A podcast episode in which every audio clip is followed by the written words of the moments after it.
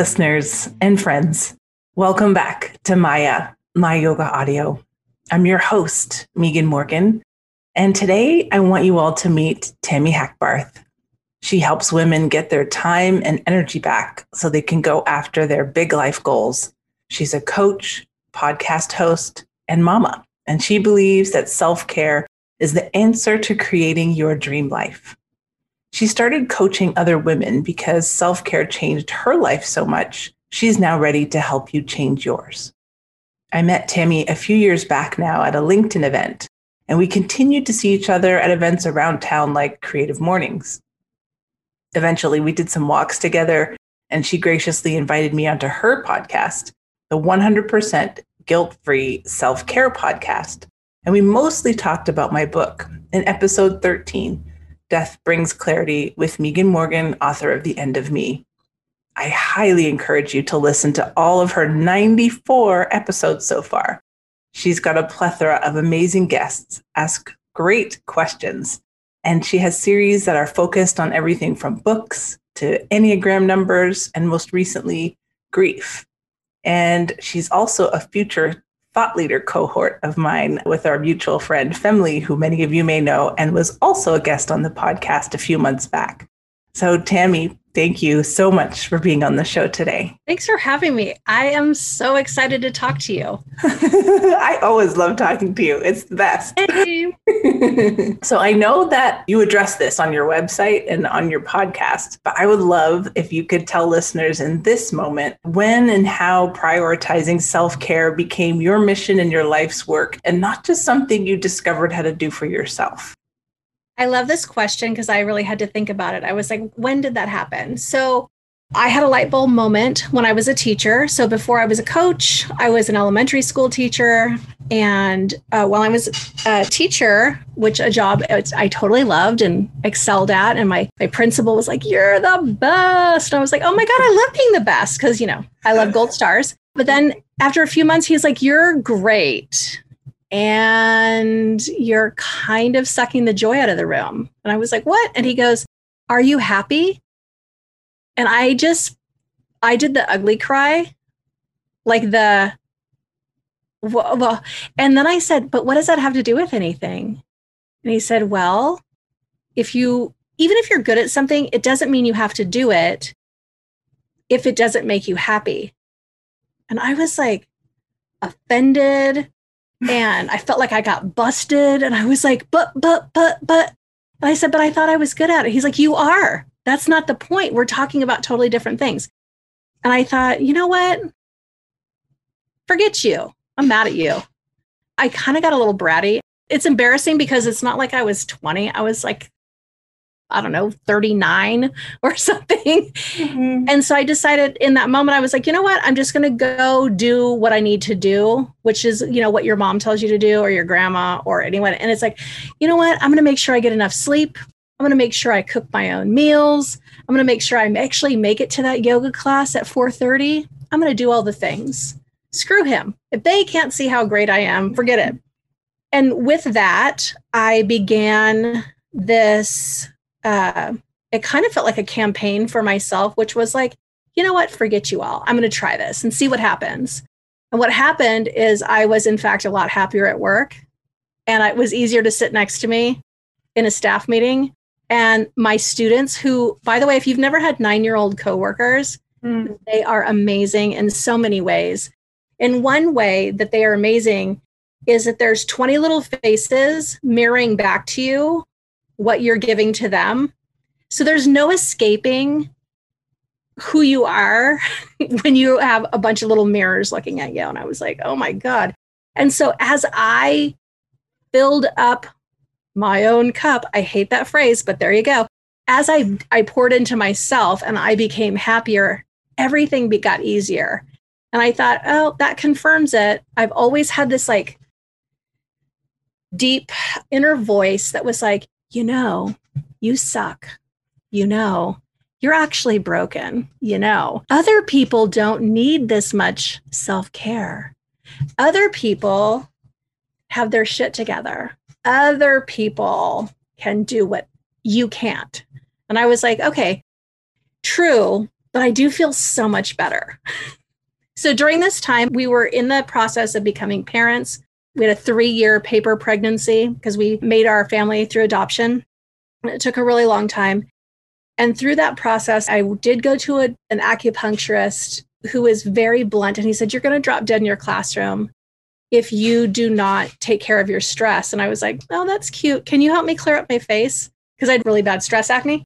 And he was like, Okay, maybe you're not hearing me. You need to deal with your stress. And I was like, Okay. So, what does one do when you are told that you need to deal with your stress? You go to yoga. But because I'm a super type A go getter, I was like, I'm going to become a yoga teacher. so I became a yoga teacher. And um, and then I was like, it was funny because I didn't become a yoga teacher to become a teacher. I did become a teacher. And that's kind of we run in the same circles, a lot of the mm-hmm. same circles. But I wanted to really deepen my practice. I didn't just want to go to yoga class because I always felt like, how do they know all this stuff? What books are they reading? So I took yoga teacher training as like a really expensive book club. Oh, yeah. And I was going to learn, you know, where my feet should go in poses. But then I did start teaching yoga and I loved it. I was like, oh my God, this is like, you know, because I'm already a teacher. I had my own classroom, I had all these kids but then there was this other thing that I was teaching that was really close to my heart. And through the evolution of that, compounded with, and then our paper pregnancy was coming to a conclusion, we were becoming parents. I was like, let me take a couple years to do a leave of absence from my teaching job. And while I do that, I will also, you know, focus on my yoga business. And it was in 2016 that I decided, you know what? No one ever asks me where their feet should go on the mat. No one. No one cares where their elbows go. And I was like, why do people keep hiring me? And I had a bunch of private clients. And people kept coming to me and they're like, I don't feel good in my body in this way. What can I do for that? And it was a lot more yoga off the mat. Mm-hmm. And it was a lot more this deep inner wisdom of like listening to what you need. So, this idea of you're not going to deal with all your stress for an hour on a mat in a studio and feel great the rest of your life, right? Especially if you're not doing it every day. But the idea is, my private clients, especially, were like, but what can I do during every day so that I can feel good when I wake up, feel good during work, feel good after work, and have the energy to do what I want? And I was like, that is such a good question. hmm. The million dollar question. Right. I was like, that is excellent. And they're like, but you seem to do it. I'm like, you know, I only have the one full time job called being a mom right now. I have that placeholder teacher job and I am doing this yoga thing. But I thought, but wait a second, what was that thing that helped me transition from being somebody that's so unhappy at a job that they love that you're being called out by your boss to somebody who's like, oh my God, I feel good. I'm raising a baby. Sure, they're hard, but I kind of I kind of feel like I got this thing. And it came down to self-care. So I started mm-hmm. working with a business coach, Rachel Cook, if anyone's wondering. She has a podcast called Promote Yourself to CEO. That's what it's called now. And in our business coaching calls, mm-hmm. she said, Hey, you know how you can definitely find out how you're going to serve your clients exactly? And we were all like, Tell us the secret, Rachel. And she said, You actually have to talk to people who might become your clients someday and ask them what they think about the thing that you think you're going to do. And I was like, At one point, she said, Everybody, I want you to contact five people and ask them questions about your thing. And I thought, oh, I could never do that.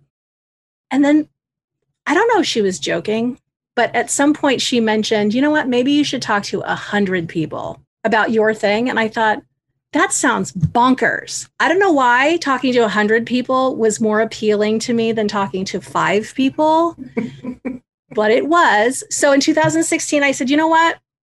I'm not going to take on any clients. I was in coaching school. I had decided I'm like, I'm going to become a life coach. I'm going to get certified through UC Davis. I'm doing the thing. And so while I was in my coaching program, I did what I call the 100 Women Project. What I did was I said, Hey, ladies, on the socials, all my social media channels, I said, Look, I'm going to interview 100 women about self care. And the only criteria for this conversation is that you get this link, sign up on my schedule, and then here's the questions. I gave people the questions ahead of time.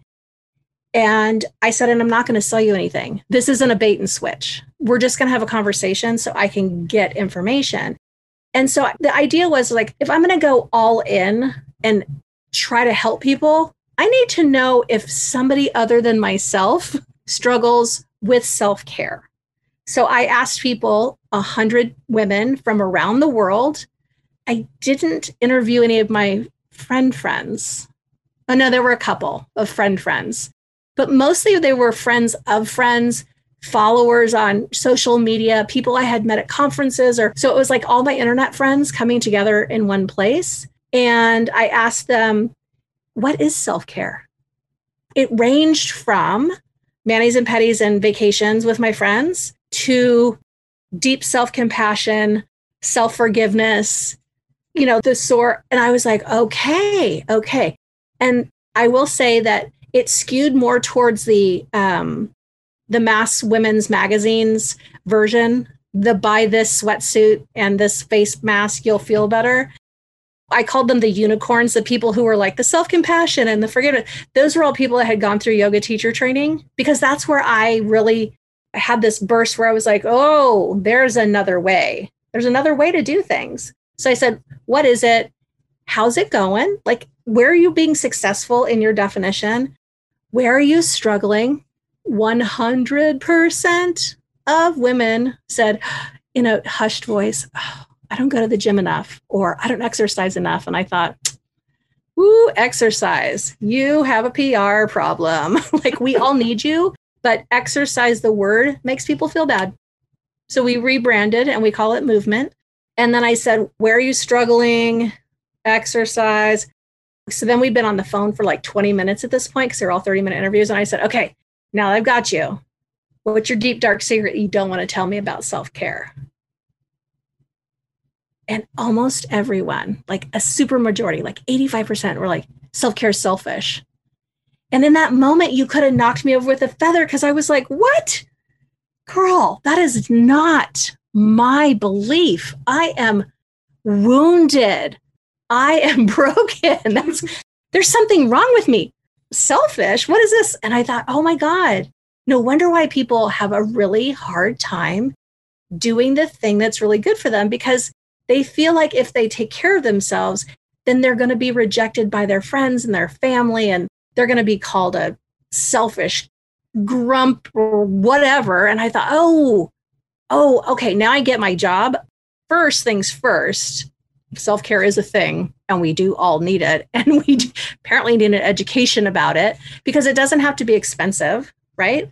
Mm-hmm. Um, it doesn't have to be expensive at all because a lot of the things happen in your head. But I thought, wow, I have a lot of educating to do.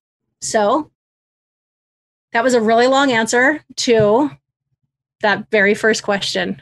it was a great answer. Thank you. We needed to hear all of those things, and it actually perfectly kind of segued into the next thing I wanted to ask you about because you've got a background as a teacher, both in schools and in yoga. So I'm glad you touched on that because sometimes it's like the end of the interview before I talk to people about yoga. So even though it's my yoga audio, it is about the off the mat parts too, right? It's there's yeah. sessions on here where people can do a class or listen to a meditation or practice for themselves, but it's also about the yoga of life, yoking, you know, with ourselves. But I know you have a background in politics, and that's something we've talked a lot about both online and offline. And I'm curious how that experience working in politics has helped shape your view of the world and what you do in it. And I know that's a big question too.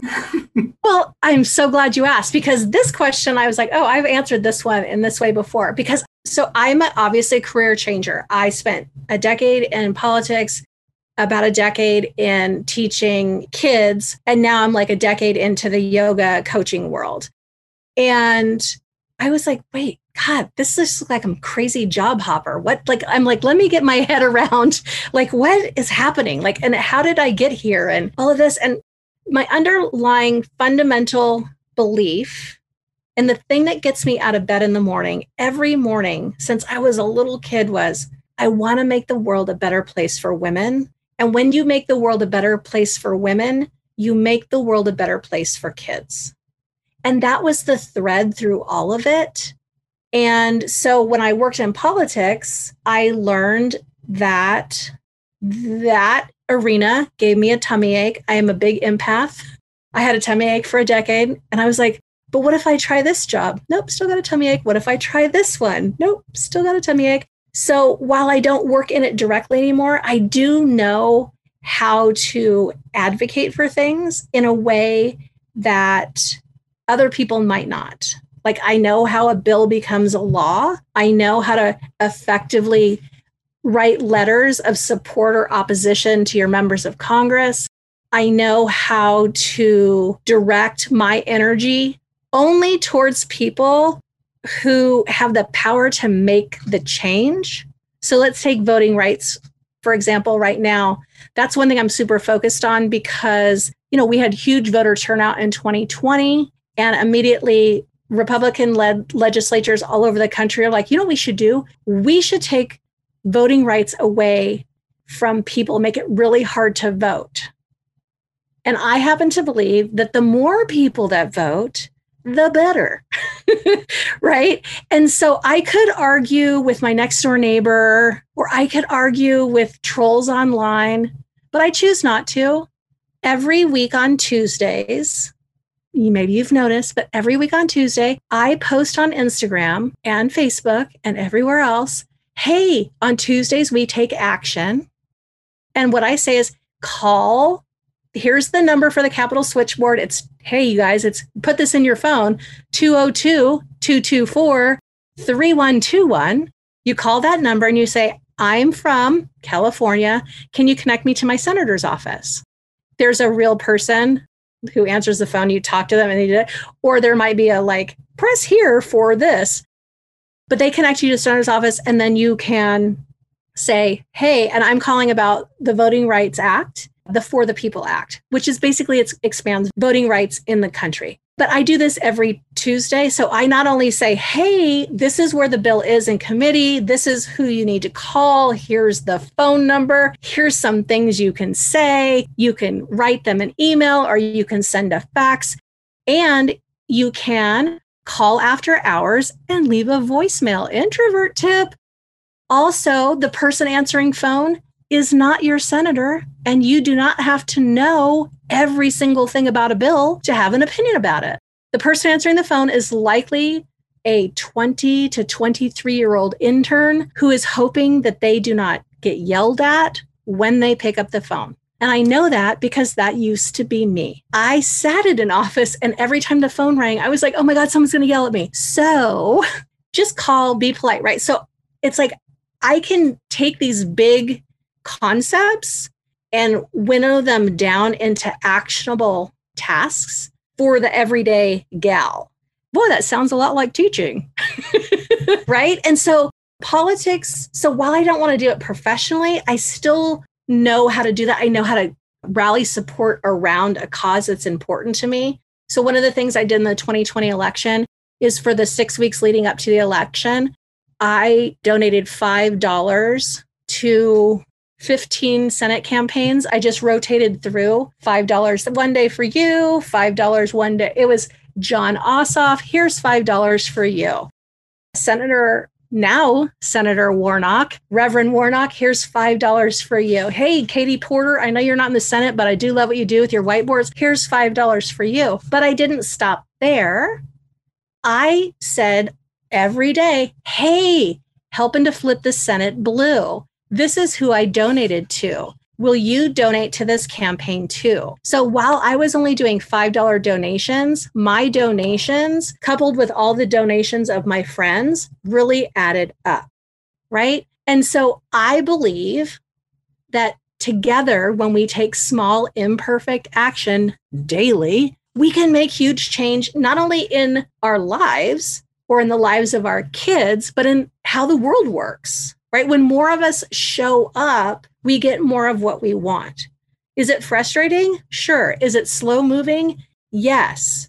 But I choose to be somebody who takes small, imperfect action so that I feel like I am part of the solution to whatever, you know, problem we're having. Also, you don't have to be an expert on your thing. You really don't. you just have to have a zip code and a telephone or a fax machine. I know you're like a fax machine. Yes, you can send faxes because they do still have faxes and you can do it from your phone with FaxZero. I know. I use oh. ResistBot. If you text 50409, it will connect you to this little robot, ResistBot, and they will contact your members for you. You just follow the prompts. So that's actually what I do. While I'm brushing my teeth on Tuesday morning, because I like to pair my habits. So my activist, my activism is very minty. Like I think of activism. I brush my teeth and I send like a 40 word text, which then gets sent. I live in California, so it goes to Senator Feinstein and Senator Padilla. And then usually within moments, Senator Padilla's office gets back to me, and usually within months, I'm not even kidding, Senator Feinstein's office gets back to me. And um, so I'm doing stuff, and then I post about it on Instagram. I'm like, hey, this is what we're doing because it's Tuesday. Use ResistBot, use your fax machine, use this old fangled thing called a telephone, and do this. And then I'll link to articles like, hey, this is really important. Like, this is historic civil rights work that you could be doing from your home, even during a pandemic, right? Amazing. I know. And it's, it's, um, so how does that lead to teaching? Well, if you have the philosophy of I want to change the world to make it a better place for fill in the blank. Like I worked in politics and I found I was like, wow, this is really big. But what if we started from the beginning? What if we raised students? So my sweet spot with students is third and fourth grade. So that's like eight and a half to 11, you know, that sort of age range. P.S. Best coworkers you'll ever have. But I wanted to teach them like how do you care about what happens outside your immediate like how do you care about what happens in your classroom and then what happens in your school what happens in your city your county your state and what do you do about it like if you see a problem what can you do about it so because if you grow up knowing that your voice matters and that you used it and that you know how to effectively use it that mm-hmm. shit is life changing it is. And I wondered, oh my gosh, if you would mind if I jumped ahead to something I was going to ask you a little bit later, just from talking to you personally. I wonder if you would feel comfortable using your voice um, in this moment to talk about something really awful that happened to you as a child and in as great or little detail as you would like, but how that has shaped the woman you are and are continuously becoming. And you've already started it in the thread of what you just said about teaching kids to to use their voice and how life changing that could be. And I wondered if you could reflect back on back on that. I will. And this is what I'll say. The details don't matter so much as the outcome. Right. The details are there was a point in my life where I had a social worker. And if you know anything about kids, if your kid has a social worker, that means there's usually some sort of law enforcement involved. And so I had early intervention with services outside of our home and it didn't happen in my home. It was more of a community thing. But the long and short of it is is my parents believed me my parents advocated for me and my parents showed me how to face adversity and stand up and use my voice to be a strong advocate for myself. And so i spent a bunch of time in lawsuits against the person who hurt me and it was fourth through sixth grade. And what I learned from that was bad shit can happen to you. You can get through it. You can use your voice. And it's interesting.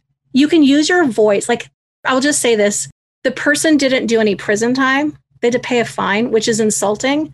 Yes, it's insulting, but it can be so much worse. But what I learned from it was what the fuck do I have to lose? I can stand up and speak my truth, and other people, like grown ups, witnessed my truth. They believed me. During all of that, I took it upon myself to, I want to stand up for people who don't have a voice. And then I was like, mm, that's not really my job. But what if I stand with them? Mm-hmm. What if I tell them my story so that they don't feel alone? What if I tell my story so that they know that telling the truth, sometimes you get support, sometimes you get what you want, sometimes you don't. There was something in that that I felt like it, I took my power back. Mm-hmm. And I wanted to teach other people that they are not powerless. Right. So, one story I like to tell about, and this isn't about, this is about me as a teacher, but because my students were the same age as me when I was going through this, mm-hmm. I worked at a school where we had noon duty supervisors or community members, and we had this one guy who was just kind of an ass, to be perfectly honest. And every time my kids came back from recess when that guy was the supervisor, it was like I had to spend the next 30 minutes like calming them back down. They were just like enraged. Also, fourth graders, there is no injustice too small. Their sense of right and wrong is so spot on that you're like, I get it and we cannot do everything. But this this thing just it kept bubbling up. And so i was like we're having a family meeting. Come on let's talk. Can we solve this problem? And i said okay i'm literally open to solutions. We need to solve this because i can't do this every day. And so we sat around in a circle. I wrote down the suggestions. I'm like okay what do you think? And they're like can you do recess duty? I was like that is so sweet. You're inviting me to stand on the blacktop every afternoon in 100 degrees. Wow, thanks. No, but I'll write it down, but I'm going to go ahead and pre cross that one out. so we went through all of their suggestions and I said, I have a suggestion. And they're like, okay, this is all we were asking you for. And I was like, okay. I said, who has the power to change this dynamic? And they're like, I have no idea what that means. But I was like, I said, who's in charge of that guy? They said, the principal. I said, okay. I said, what if I facilitated a meeting between you and the principal. You guys, let's work together to write up what we think our side is. Like, you got to tell the truth about what happens when, you know, this, that, and the other thing. And they're like, okay. And I said, and then we'll take it to the principal and we see what she says.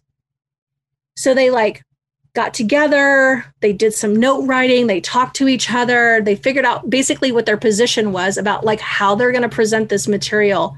And I was like, and I have to tell you, you kind of only have one chance to make an impression mm-hmm. on somebody that you're trying to change. So if you go in there and you're accusatory, or if you go in there and you're like kind of immature, let's be real, that's what I'm getting at. If you don't handle it a certain way, she's going to be like, Why are you in my office? Get out of here. I'm going to side with the grown up. I was like, So what you need to do is try to be as mature as that guy or more, because this is kind of the issue. And let's see what resolution we can come up with and we didn't send the whole class because that would be ridiculous, right? So he's visualizing right? Exactly. So we voted on some representatives, and I'm like, okay, nice. go talk to her, present your argument, like present this in a way that, like you guys kind of did with me, like what we're doing here.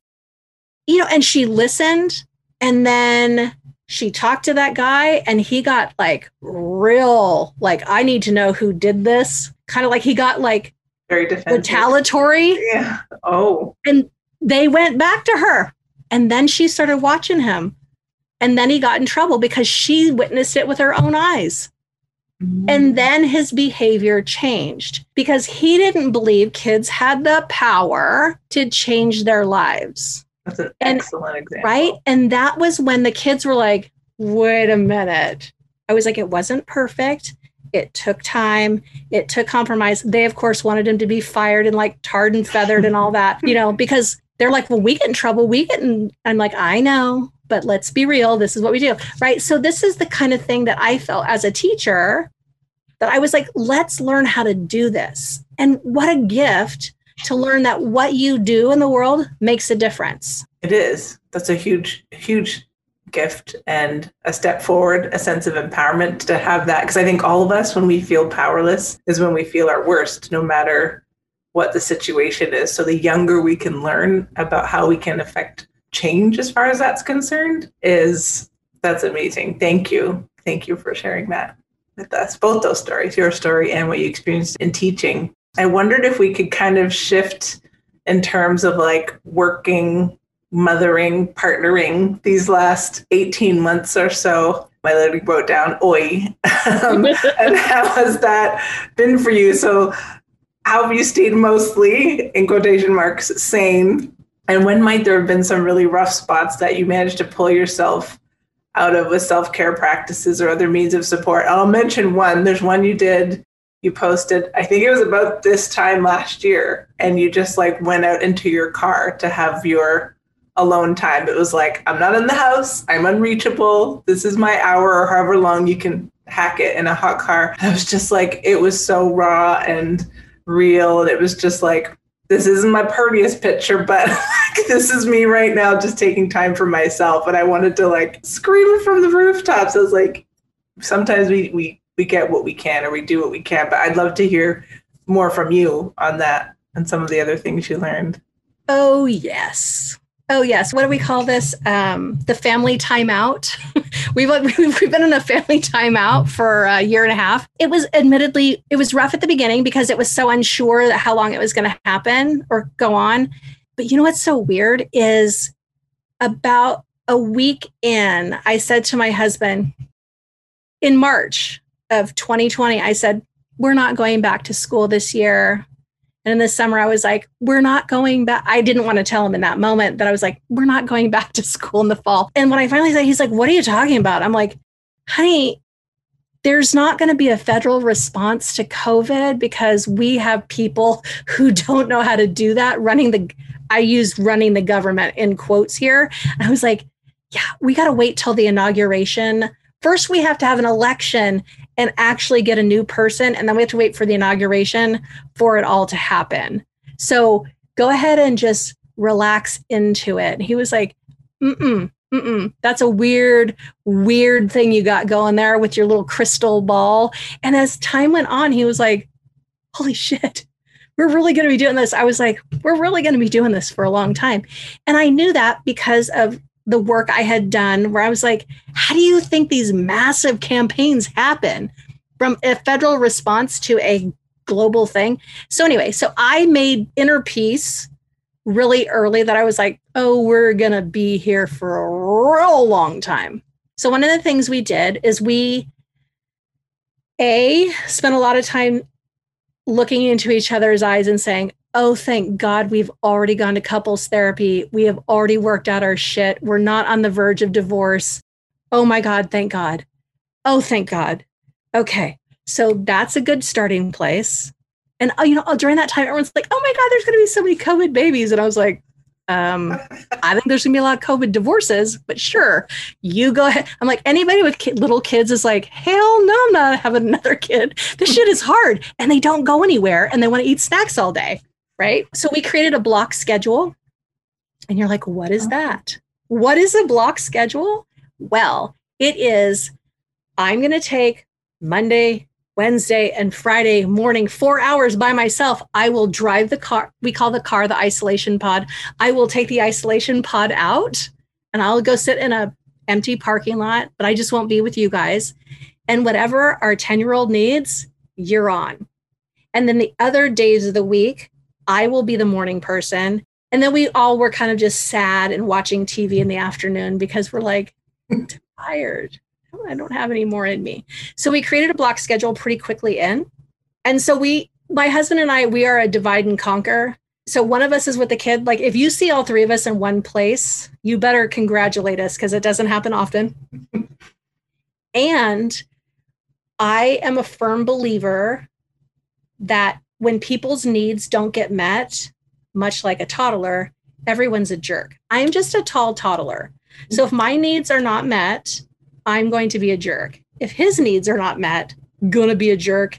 And with a kid, you at least kind of expect it. So we had a family meeting every single week, which started with us giving each other compliments. Sometimes it was a stretch.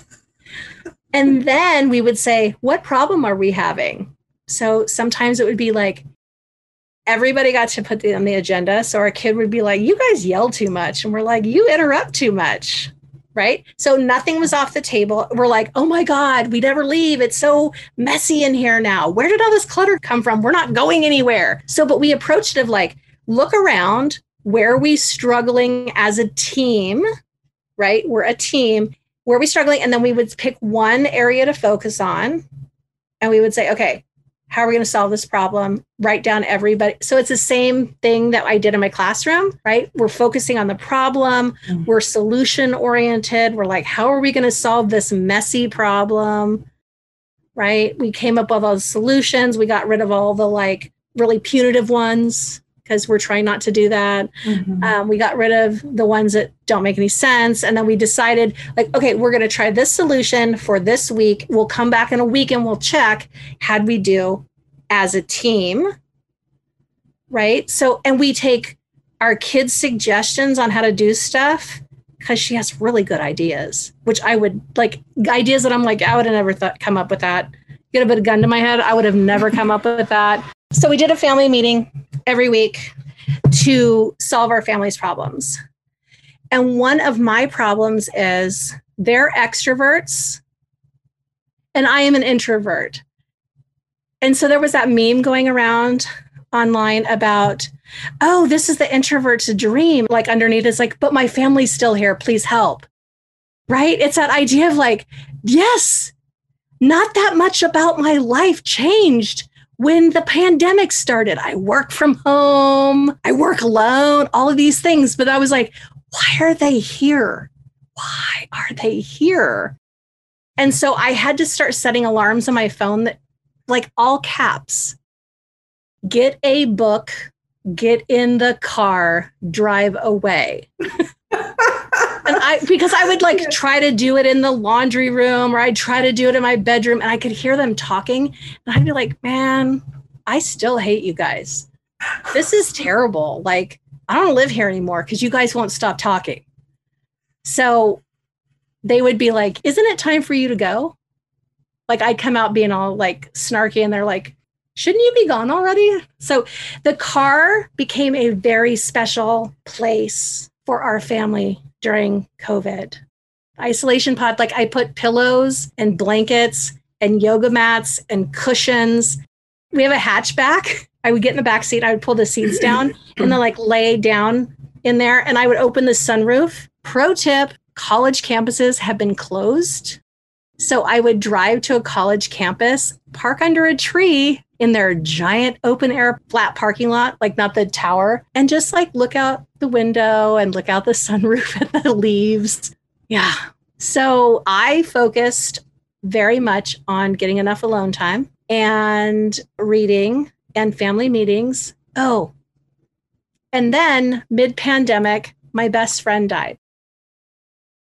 And so the special self care practices that I focused on was I immediately connected with my grief besties. When you're like, who the hell has grief besties? I do because I have a weird amount of, I've lost a lot of people over the course of my life. And so I have this very weird, deep knowledge about how to deal with grief. And so I reached out immediately to my grief besties and I got myself in a grief support group online, which I'm like, if I never go to a meeting in person again, I will be okay. And I took two and a half months off work. No, I took about eight weeks off work. And I just said, this is my, I'm just going to do what I need to do. I'm going to feed myself because I wasn't the only one grieving. Like, this is like a 30 year plus relationship. Like, my daughter was gutted, my husband was gutted, like our, all of our friend group. And I was like, I can support the people who live in my house. I can try to support our other friends. I'm going to let as many people as humanly possible support me. And what was different about other losses I'd experienced is I was very, very public with my grief like instantly I was like, hey, everyone who has ears, I lost the most important person who does not live in my house. Um, and I need help. People showered us with food and comfort items and so much love and understanding and and I feel like because I really let myself deeply deeply deeply mourn that at the new year I was like, huh. I mean, I kind of felt like Punxsutawney Phil, you know, the the gopher or no, is it a gopher?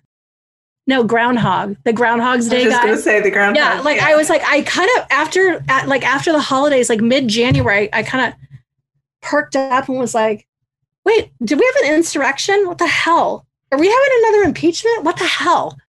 Do you remember a hundred years ago in January when we're like every Wednesday we had a big thing, or every two, I can't remember whatever day it was. I was like, every week we're going to have a thing that starts with an I. What the fuck? This is so crazy.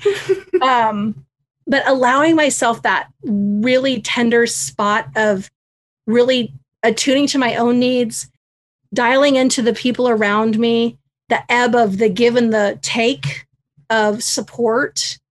Yeah. And that's how we ended up because our girl Michelle Marlahan, who I know you have interviewed, she's my one of my grief besties. And so we ended up doing the grief series because by and large people are kind of terrible at grief like we don't know what to say to people. We don't know to say when we're experiencing it.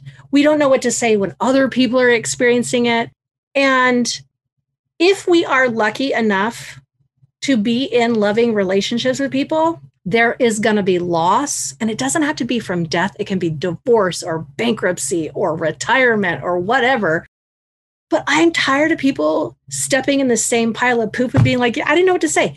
Okay, at some point, friend, get it together and get better at grief.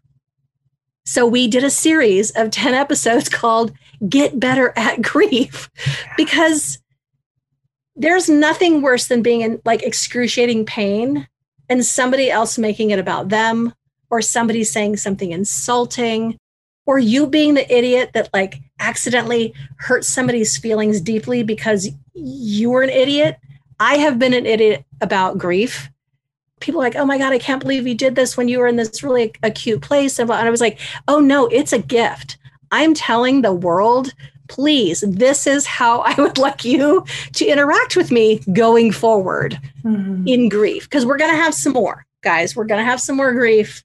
So let's all, let's, oh, is this a good time to say we're all going to die at some point too? and by the way, I did say that to my third graders at one point.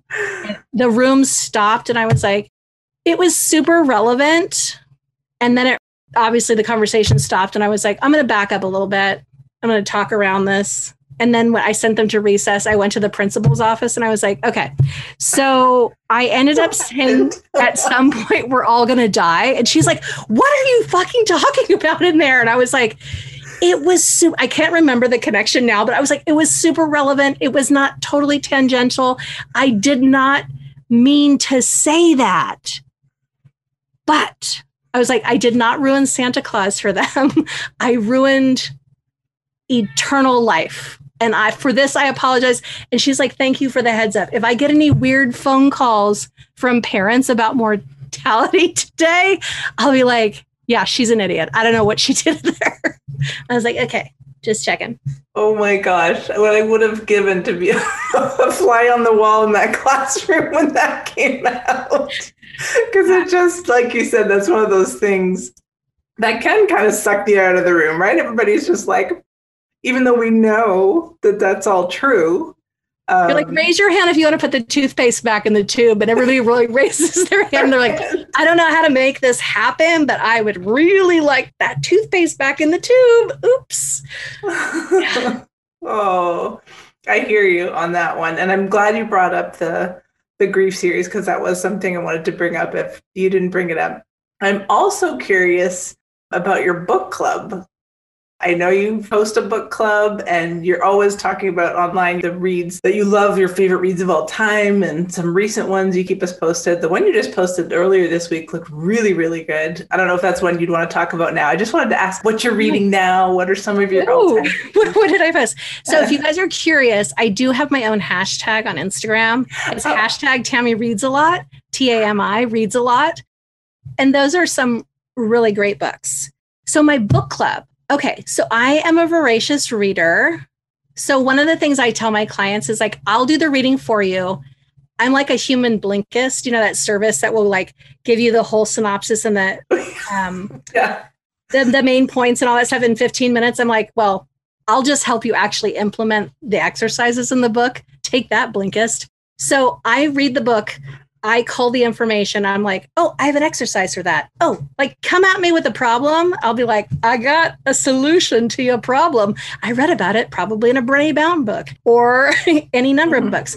So recently, I reread the book Burnout mm. by the Nagoski sisters. It's Emily and Amelia Nagoski.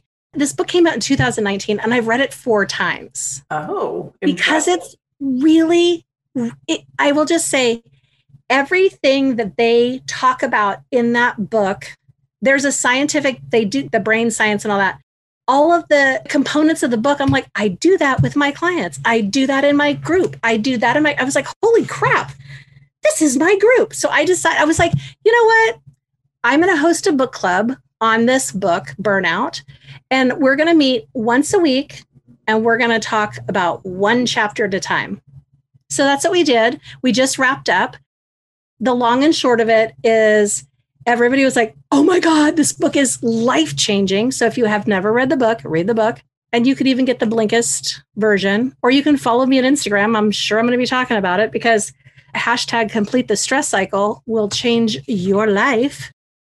But I'm hosting a new book club this fall. So starting in September, we meet on Tuesdays at four o'clock Pacific in my Zoom room. So you just go to my website and you can find the link to sign up. Again, you can follow me on Instagram and you can find it in my bio.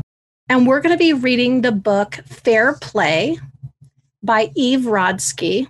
And we're going to go live for 30 minutes every Tuesday to talk about the book. And the book is all about when you have too much to do, what do you do about it? Right. And so, fair play, the idea is like you're probably in relationship with another grown up in your house. Who's doing what? Who's doing some of it? Who's doing all of it? Is the, the load equal in your house from idea all the way through execution? And so I'm going to take whoever wants to come along with this ride on the book club everybody reads one chapter. We get online, and I'm like, what were the big takeaways for, hey, Megan, what was your takeaway from chapter two? And then you're like, my favorite quote is this next person. And then there's this cross conversation about, oh, that happens at my house too. Or, oh, when that happened, this is what we did. And so what it's doing is it's creating accountability for people to actually read the book. it's creating accountability for people because also at the end of the call, I'm like, so you learned a bunch of new stuff this week. What action are you going to take on the thing that you learned? I mean, how many of us have read a book and thought, "Ooh, I got to come back later and do the exercises?" Everyone, always, right? So this way you're like, "Oh, that's right. I'm going to meet with these people again and we're going to talk about it." Again. So that's what we're doing for the fall is we are going to read one chapter at a time of Fair Play by Eve Rodsky. So, favorite books. Ready? The Gifts of Imperfection by Brene Brown. I'm almost a Brene Brown stalker. I'll just say I have, every time I have a microphone in front of me, I'm like, so my girl Brene Brown. I mean, it's it's a shame that she doesn't know who I am yet because I'm about to mention another book of hers that I love, which is Braving the Wilderness. Mm-hmm. I love that book so much, and especially the audio. She reads it, and she's such a funny storyteller. and it's just so well done. A book that will completely change your life is a new book called Set Boundaries, Find Peace A Guide to Reclaiming mm. Yourself by Nedra Tawwab. Okay, I am somebody who I will just say it, I have good boundaries. I have notably good boundaries. And this book blew my mind. I was like, I want to sit by this person at a dinner party and be like, show me the way, Nedra. You are amazing. It's life changing. I'm judging you. The Do Better Manual by Luvvie Ajayi. Have you ever read that? Holy mm-hmm. crap. A, it is hilarious. And B, yes. And so if you don't know Lovey, like go find her book, I'm Judging You, the Do Better Manual, read it, watch her TED Talk, and then read her new book. See what I just did there? I turned around to find it. Professional Troublemaker. It's so good. Oh. She is a Nigerian American woman who oh my god she's hilarious. And but and she gives she's like here's a roadmap for doing better. Go do better. So good. Parenting from the inside out could be the only parenting book anyone actually needs. It's by dan siegel. Here mm-hmm. let me mm-hmm. save you a bunch of time reading get your shit together so you don't hand over all your baggage to your kids ta-da there's your parenting manual yeah. right burnout the secret to Unlocking the Stress Cycle, which is what we just did as a book club. Notes on a Nervous Planet by Matt Haig. Have you read that? Oh, I have heard of that and I've read oh, parts of it, but not. So. And he has a yeah. new book coming out called The Comfort Book. So this is, hmm. he is a white middle aged dude from England. All of the books I'm going to tell you about are by women and women of color, but not this one. This is a white guy a British guy, middle aged British guy. I love him. Mm-hmm. I love him because Notes of a Nervous Planet is basically him talking about how modern life really affected his anxiety and depression and how he kind of had a nervous breakdown. And it's really well written and he's got great fiction. Anyway, crazy. The Sum of Us, What Racism Costs Everyone and How We Can Prosper Together by Heather McGhee. mm. so good. Mm-hmm. And she mentions three cities that I have lived in Richmond, Sacramento. No shit, now I forgot the other one. But I was like, oh, my towns are famous for racism. Amazing. oh, right. But it's a thing because, but there's this perception that there's no racism on the coast. There's no racism anywhere except you know, over there. Yes. But she's yes. like, oh, wait, no, no, no. Let's check out this systematic racist shit that's happening in these industries and in these neighborhoods. And and it was really well written, really good, and everyone should read it. And then get good with money. If you are somebody that's like, I'm not sure if I'm grown up enough to have money because I'm not really sure what to do with it. The Budgetnista has you covered, and she has a great book, and it's amazing on audio called Get Good with Money. Highly recommend it. Oh, that is a comprehensive list. Girl, and if you want to follow me on Goodreads, you can find out all the other things. Also more, because I know you are voracious, voracious reader. So I've been, and same thing. I feel like when I was a kid and a teenager, early tw- before internet, I just read all the time and watched movies sometimes, and all of that seemed to shift. And now we had a conversation about that a few months ago and like i just consciously make the time to do it like x times a day for x minutes a day. And so for me it's like definitely every night before bed.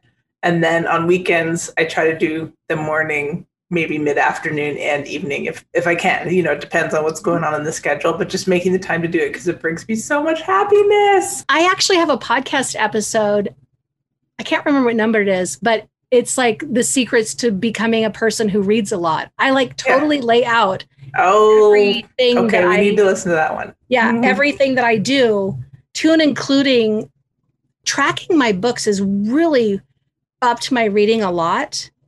So I like I use Goodreads to be like I set a reading goal for the year. One year I set it for like 50 books and that year I read 100 books. The oh. next year I was like, okay, well, maybe I'll read 104 books because I was like, I can read two books a week. And I read 139 books. This year, I set it again for 104 because I was like, you better calm down. You don't know what's going to happen in your future. And I had already hit over 100 books like by the end of May.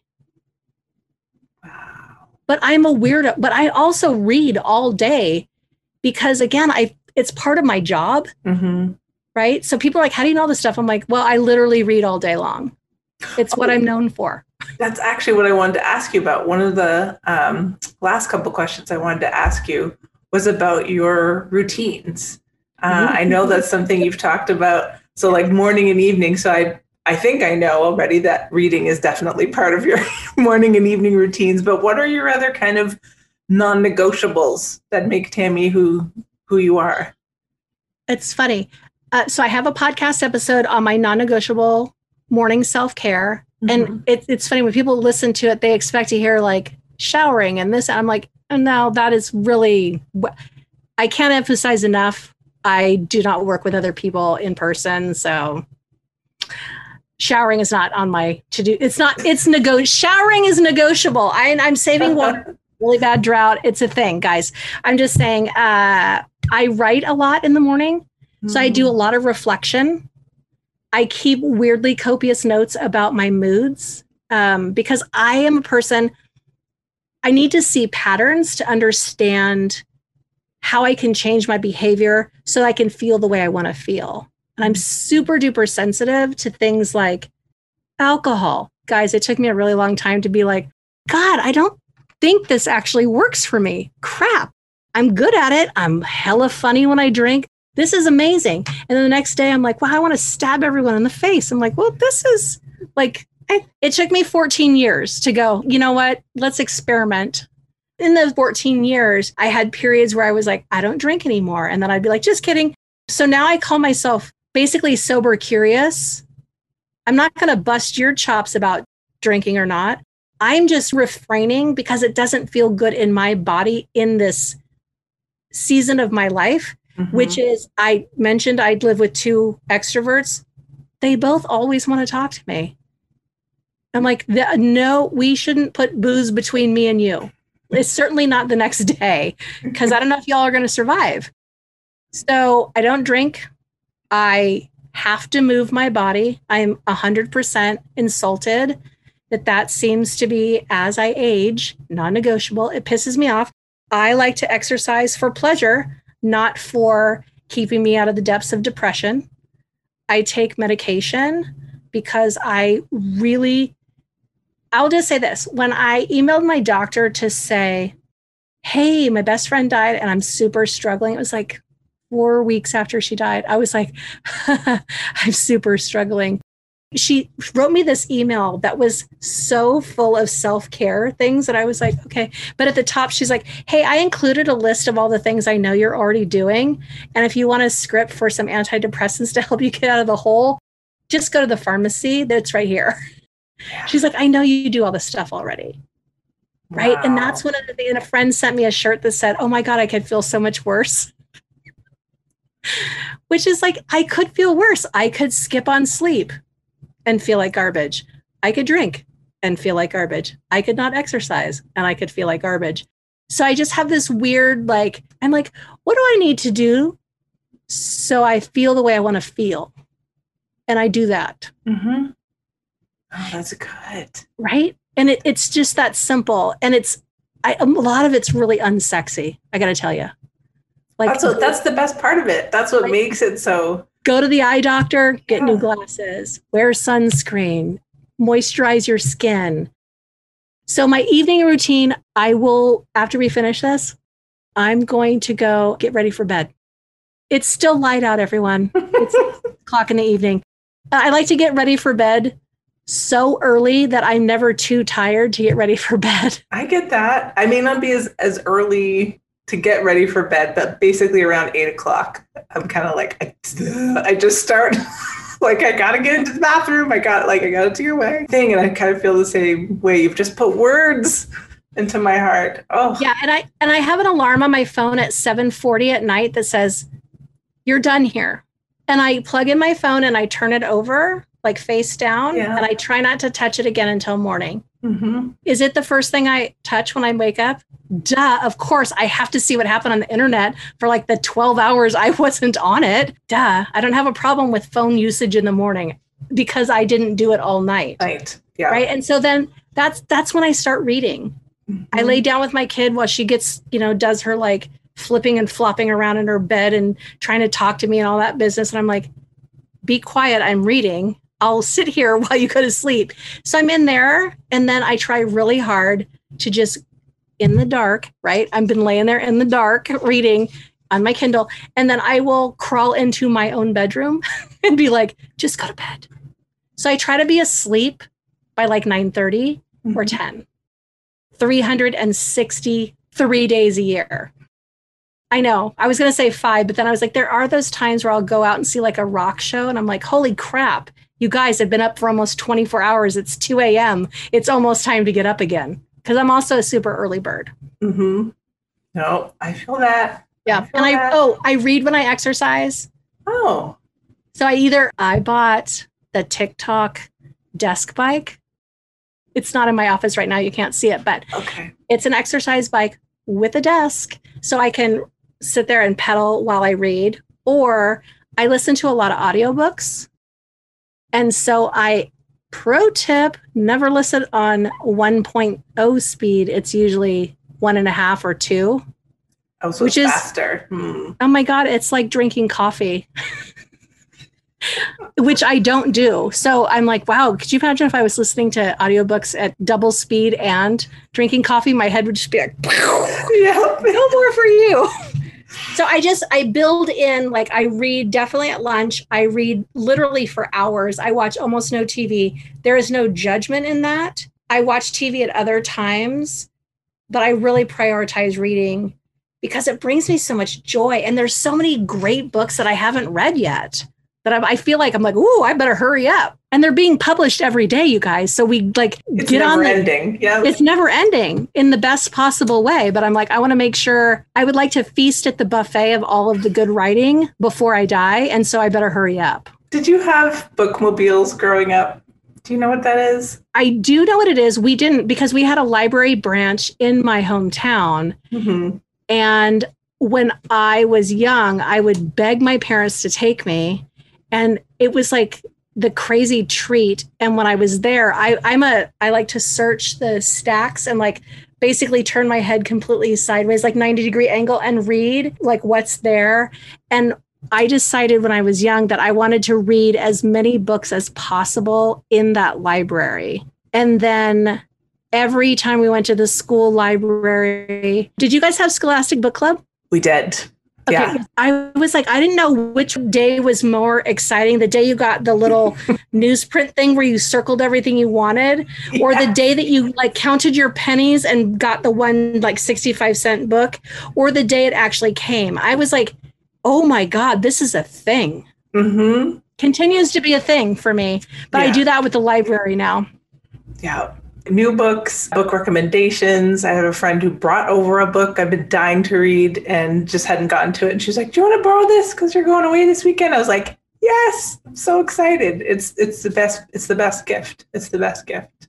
I wondered as we kind of wrap things up if you would share something with all of us, something that you like to make, do, eat, or enjoy besides reading and all the other things we've talked about? And then what's something that's one of your favorite things to go out and do, see, and enjoy? And that you, you know, wish maybe other people could experience it too. Okay, I will start with something that surprised me, and that is swimming. Hmm. Swimming has been a very quiet companion to my grief. Back in 1989, my first friend, Carla, was killed by a drunk driver. And I was devastated. And I found solace in the swimming pool. I just swam laps. I took this college class, the swim class, and I just swam laps. I learned how to really, really swim. But it was weird. It was very unconscious. I was very drawn to the water. I was very drawn to this peaceful meditative practice. And then six years ago, my mom died. And inexplicably, I found myself at the YMCA taking swimming lessons when my daughter was taking swimming lessons. So she was with the kid instructor, I was with the adult instructor because I hadn't really spent any time in the pool since 1990. I was like, do I even know how to do this anymore? Hey, uh, just so we're clear, it is like riding a bike, but probably e- easier. But what's crazy, Megan, is I didn't even notice this pattern. And then after Tess died, one of my grief besties, who I hadn't spoken to in a while, texted me and she said, Oh my God, I just found out that your best friend died and I just had a swimming pool put in my yard. Please come over and swim whenever you want. Oh. And I was like, Oh, look at me having to practice my receiving muscles. Okay. And I've been mm. swimming multiple days a week since February. And I feel like that is one of the things that I'm like, because every once in a while I'm like, why am I so okay? And it's like, well, you had your deep mourning period where you were alone, mm-hmm. and now I just swim it out. It's one of those pools that is um, has the current that pushes against your head. It's very oh. strange. It's like you have to figure it out. But you know, by the way, pro tip: you can totally cry in the water, and nobody knows that you're crying. Mm.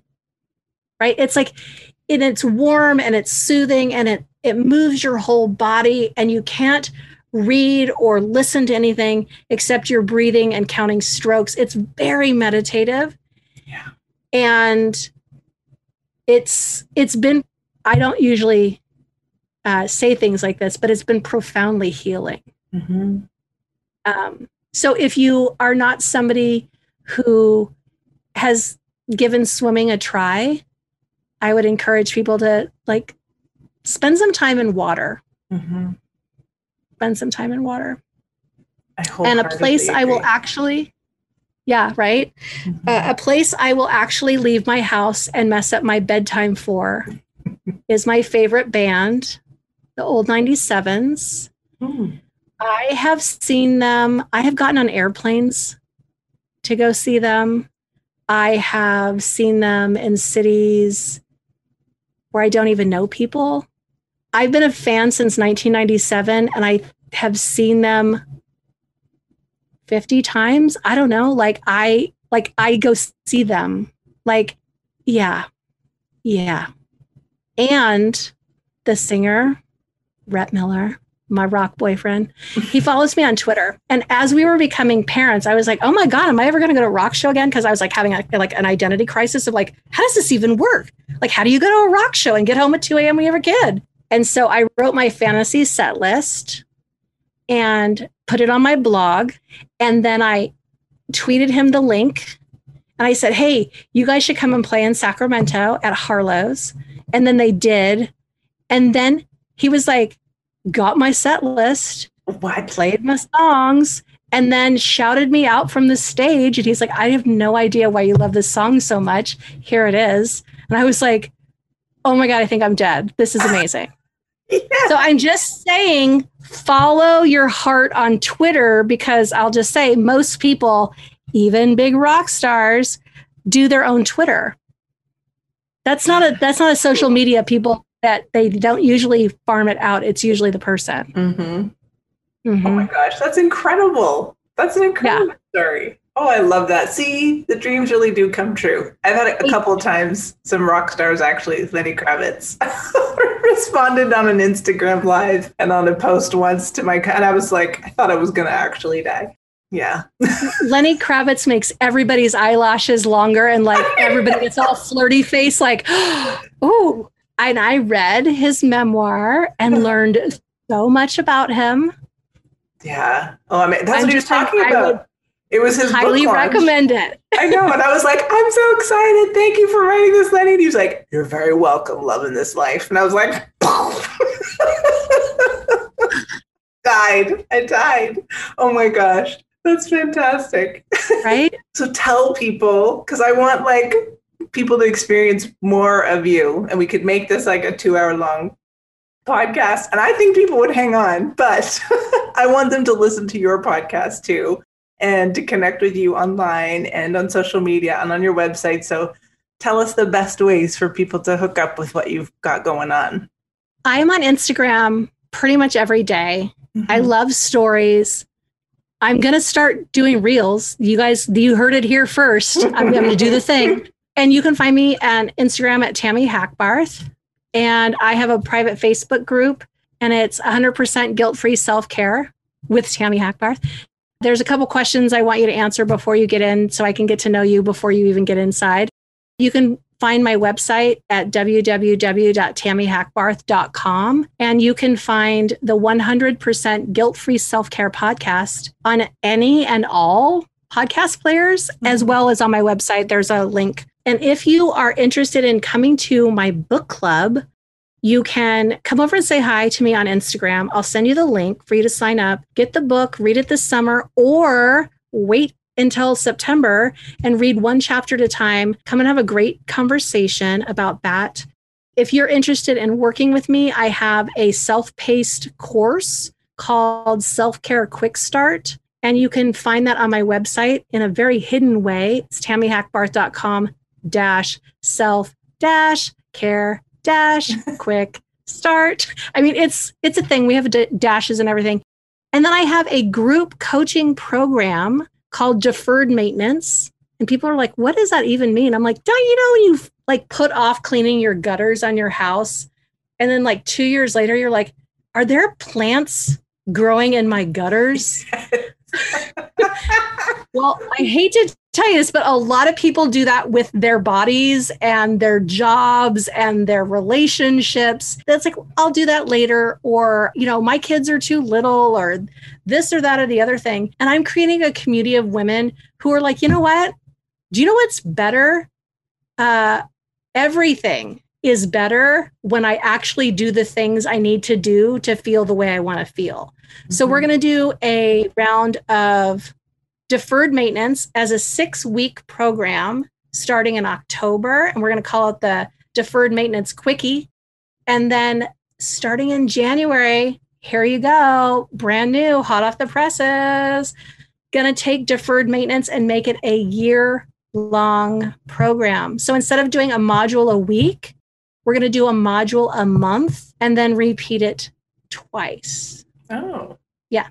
Cool. Because I have a lot of clients who keep taking it over and over and over and over and over and over again, thus making it a year long project. I'm like, hey, here you are again. Here you are again. And so I was like, should I just do this as a year long? And they're like, you mean kind of like how we already are?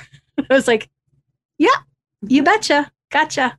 Your clients have given you their playlist and you're just like, okay, we're just exactly. going to give you what you want. And that's amazing. Exactly. Right. By the way, I think that might be the biggest business secret. If you're here for business, ask people what they want and then give it to them. Yeah. Boom. Crazy town.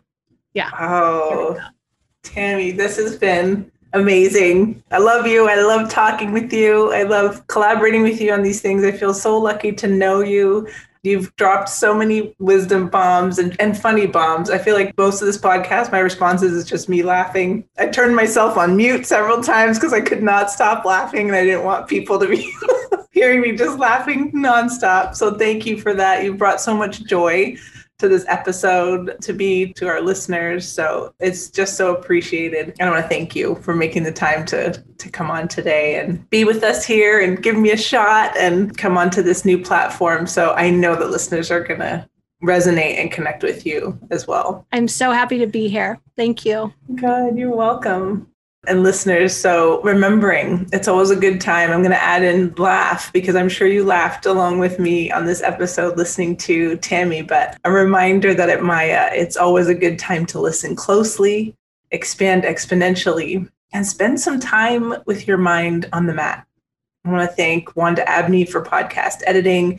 And our intro and outro music is provided through independent artists on freesound.org Valentin Sosnitsky, and Smax 999. So we'll see you next time. Thanks for listening.